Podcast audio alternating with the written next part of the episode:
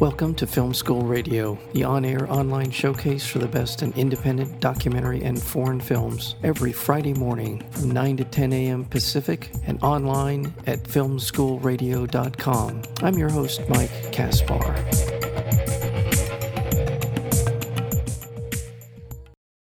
In the aftermath of a traumatic incident, Adrienne, played by Sienna Miller, finds herself in a disorienting state of limbo, unstuck in time and witnessing life from a distance, forced to confront her troubled relationship with her longtime boyfriend, partner, and that would be Mateo, played by Diego Luna, must relive and renegotiate the events of her recent past and solve the mystery of the accident. The film is called Wander Darkly, and we are joined today by the Tara Miele, the director and screenwriter of this wonderful film, Wander Darkly. Tara, welcome to Film School Radio. Thank you so much for having me. Well, let's talk about this story. It's a, an interesting story for a lot of different reasons, and also the technique by which you tell the story is the heart and soul of the film and in so many ways just resonates on so many different levels not only as a cinematic experience but as an emotional experience and also an intellectual experience as well. Just kind of a thing that you sort of you ask you pose questions while you're of yourself while you're watching it. Uh, tell me where it came from. Where did this idea come from yeah. So about seven years ago, uh, my husband and I survived a pretty bad car crash, and um, we were, you know, we were fine ultimately, but I was pretty concussed in the, you know, aftermath. And I did have a moment similar to what Adrienne experiences, where I was on the couch and was calling to my six-month-old. I certainly think being a parent changed my sense of my own mortality and puts a real fear in you of what would happen if something happened to you. And uh, anyway, I was calling to my baby and she was ignoring me because she's a baby. But I was certain that I had died and that I was just witnessing what came after. And it just lasted, I mean, a breath, right? Just a blip. But it felt so real. And so a month later, we were at Thanksgiving at my parents' house, and the my parents are fighting about the turkey, and the kids are crying. And I just was overwhelmed with how lucky we were to still be there. And I felt so grateful. And and I just wanted to like bottle that feeling up and give it to as many people as I possibly could. And I guess for me, that means taking five years to make a movie about it to get it out. But yeah, I was sort of interested in that concussed state and the unreliability of my own head.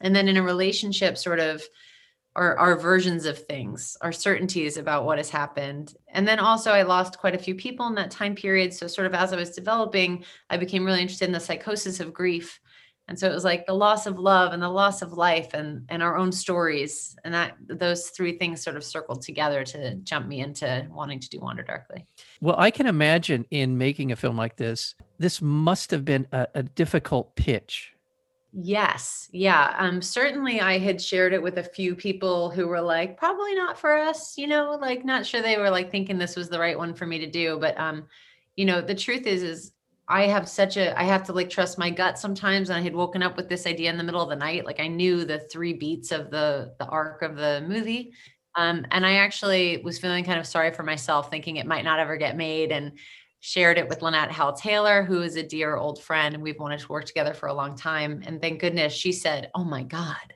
you have to write that. That's the one you know which is what makes her such an incredible producer is this ability to see the specificity, the value in being specific about something, and the value of a unique voice and the value of a unique story, and not trying to make the four quadrant. You know, you make it. She always says, "You make a film for everybody. You make a film for nobody." So I didn't pitch it much after that. Lynette said, "Go write it." I went and I wrote it. Uh, and I was going to send her the treatment, but the treatment was also sort of difficult to get your head around. I said I just have to put it on paper. So I wrote it and sent it to her. Uh, and thank goodness she really responded. And I said, okay, well, now you have to make it with me.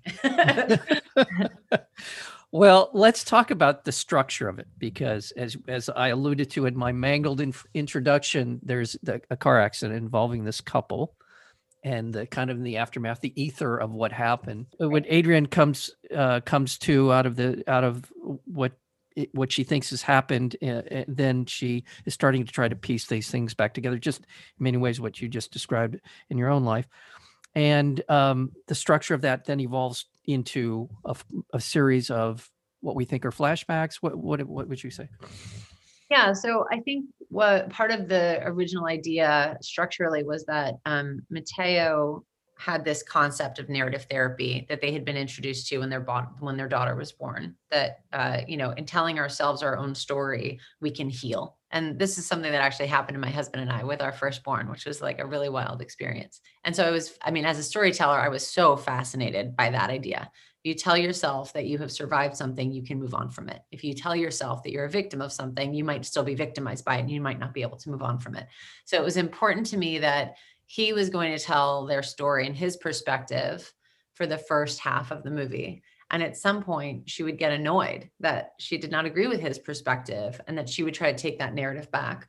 But her head is not working quite right. So her memories, I mean, she's diving in and out of memories much quicker than he is. So in the first half, it's his version with her arguments. And in the second half, it's her version with his arguments. And it's much more frenetic. Um, and and then I knew that you know structurally it wasn't until the these two people could sort of have a shared vision of the future that was where I was driving them to that they needed to have this shared vision of what their future was going to be and sort of come to some sort of recognition of facing the truth of the past like a shared mutual understanding of what had happened between them in order to move forward. This is a film that as you described it, could have been kind of a cinematic exercise had it not been for these terrific performances, mm-hmm. and and also for the kind of the depth you're able to bring in our admittedly very short kind of staccato almost scenes where, where where they're in a scene for just a little bit but yeah. each one of these scenes and this is the thing that really impresses me about the film is that you're able to really infuse everything in it with with some sense of meaning whether it be lighthearted or whatever that is in i don't know how many individual scenes we're talking about but dozens of them and it really this mosaic of scenes essentially becomes the whole. So uh, my congratulations to you as a filmmaker and, and your ability to kind of convey in a very compressed period of time a lot of a lot of emotion a lot of information. Yeah uh, but what was what? How did you go about sort of parsing out these these scenes in a way that you could do what I just described? I mean, what was what is that as a filmmaker for you, and and as the performances you were able to get? I'm sorry. Yeah, no, I mean, I'll start with the performances. I mean, the truth is that um, I was so grateful to have Sienna and Diego as stewards of these characters and to be able to hand them off to them to t- take care of. You know, at some point you get to production and there's a million things. And, and maybe as a writer you've been able to really care for these characters but at some point as a director you're just so grateful that someone else is full-time caring for this for this character. Um, so they definitely we had a week of rehearsal beforehand.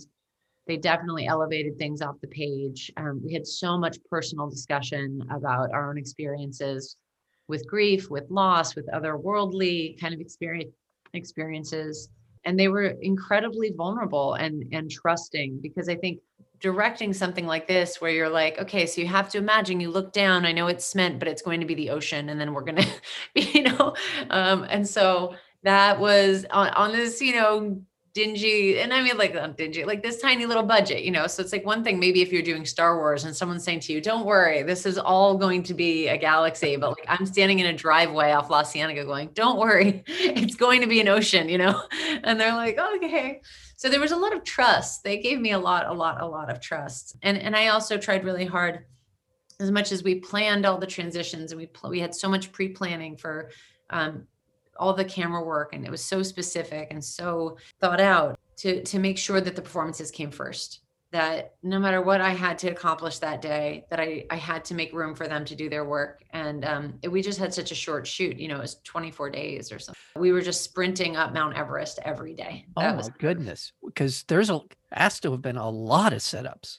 And a lot of moves. so and a lot of moves. Well, and that, and speaking of that, the camera work in, in this is fantastic. Caroline Costa is your was your director of, of photography. I mean, there's a lot of tight close-ups, compressed areas, and then there's expansive parts of it. You're outside. You're all there's a lot of of of different elements to be brought together in this. So working with, as I always say, people who listen to the show are sick of me saying this. The relationship between your cinematographer and the director almost has to be telepathic or symbiotic or whatever version of that right? I mean, Yeah, we didn't have a lot of time, Caroline and I. She came in like late in our prep process and was tireless and completely, you know, like we just we kept saying everybody has to get into the concussed state of Wander Darkly. Like I had to just like brainwash everybody into this weird little world I wanted to create. And she just never stopped working to get into it with me and brought everything she had and brought wonderful ideas and yeah she's a, a fantastic talent um, and I and I felt like there was such a good uh, trusting collaboration between the two of us. We really pushed each other I think on set. To be um, honest to the characters to be elevated to never get too tricksy. She she barely was allowed to use lights. I wanted it all to feel so grounded and so raw and authentic so. Well that's another part of it. There's a lot of natural light in this film. A Yeah. lot of natural light. As you're mentioning it yeah i can definitely see that. And also the other part of this the technical side of it the below the line stuff is your editing had to be spot on as well that that must have taken a little while you may have shot it in 24 days i'm sure you didn't edit it in 24 Oh, days months. I mean, I want to say like nine months or something. Um, Tamara Meem was our first editor on with me forever. She was undyingly patient. She comes from a VFX background, so I I really can't say enough about her contribution to making all the transitions work. Because if we hadn't gotten the timing right in editorial, if she hadn't been able to get it so far down the road, our VFX team, who is fantastic, um, just wouldn't have been able to get it there. Um, and Alex O'Flynn came in later and again such a patient thoughtful um like you know like a like razor thin with a scalpel like just so attentive to detail and um yeah very lucky to have a fantastic team That really is impressive. That's so impressive. Yeah, it's just a film that in some ways is intentionally disorienting you. You that's sort of there that's the part of it.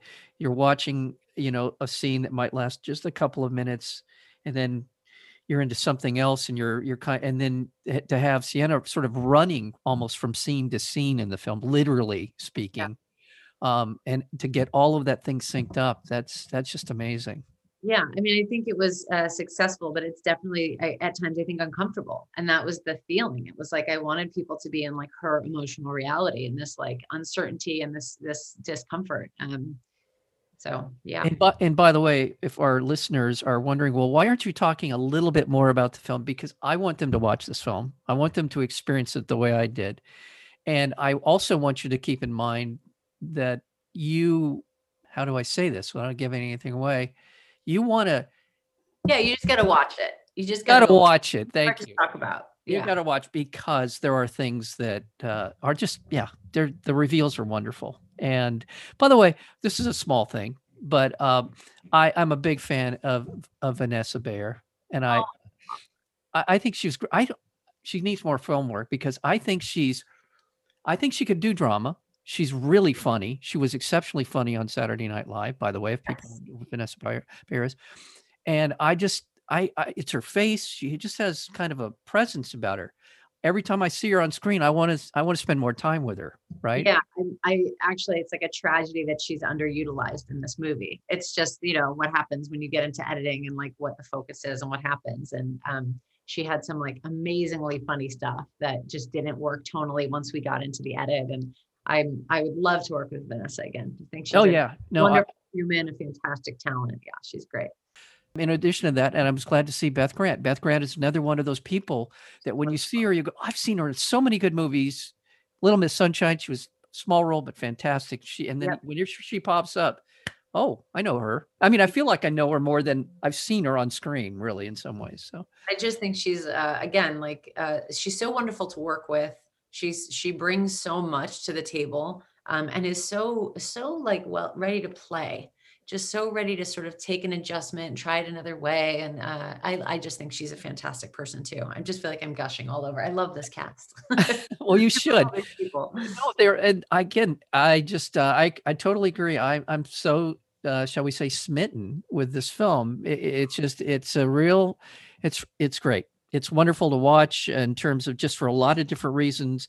Uh, it's a cinematic fun ride as Mhm. well, and then the performances. I can't say enough. Uh, Sienna Miller is just really really wonderful. Diego's excellent. I'm not sorry, Diego. Don't mean to you know, but but but it's uh, Sienna has to carry this film, and and and she does. So Yeah, absolutely. Absolutely. Yeah. I hope people think that it's, uh, you know, I know it's a tough, it, at times it can be uncomfortable, like we're talking about, it's this tough watch, but it's also sort of an adventure. Uh, somebody left a screening and said that they felt like they just went on vacation. So maybe that's a perfect, a perfect time for COVID watching, you know, the film is coming out Friday.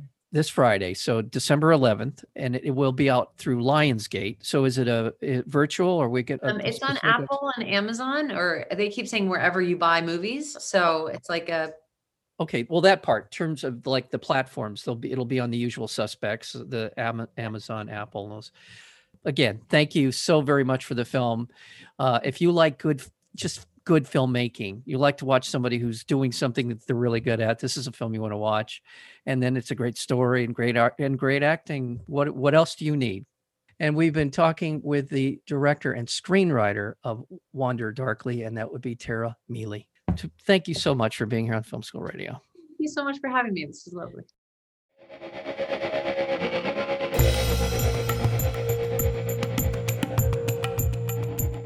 You've been listening to Film School Radio, the on air online showcase for the best in independent documentary and foreign films. You can find out more about the program at filmschoolradio.com. I'm your host, Mike Kaspar.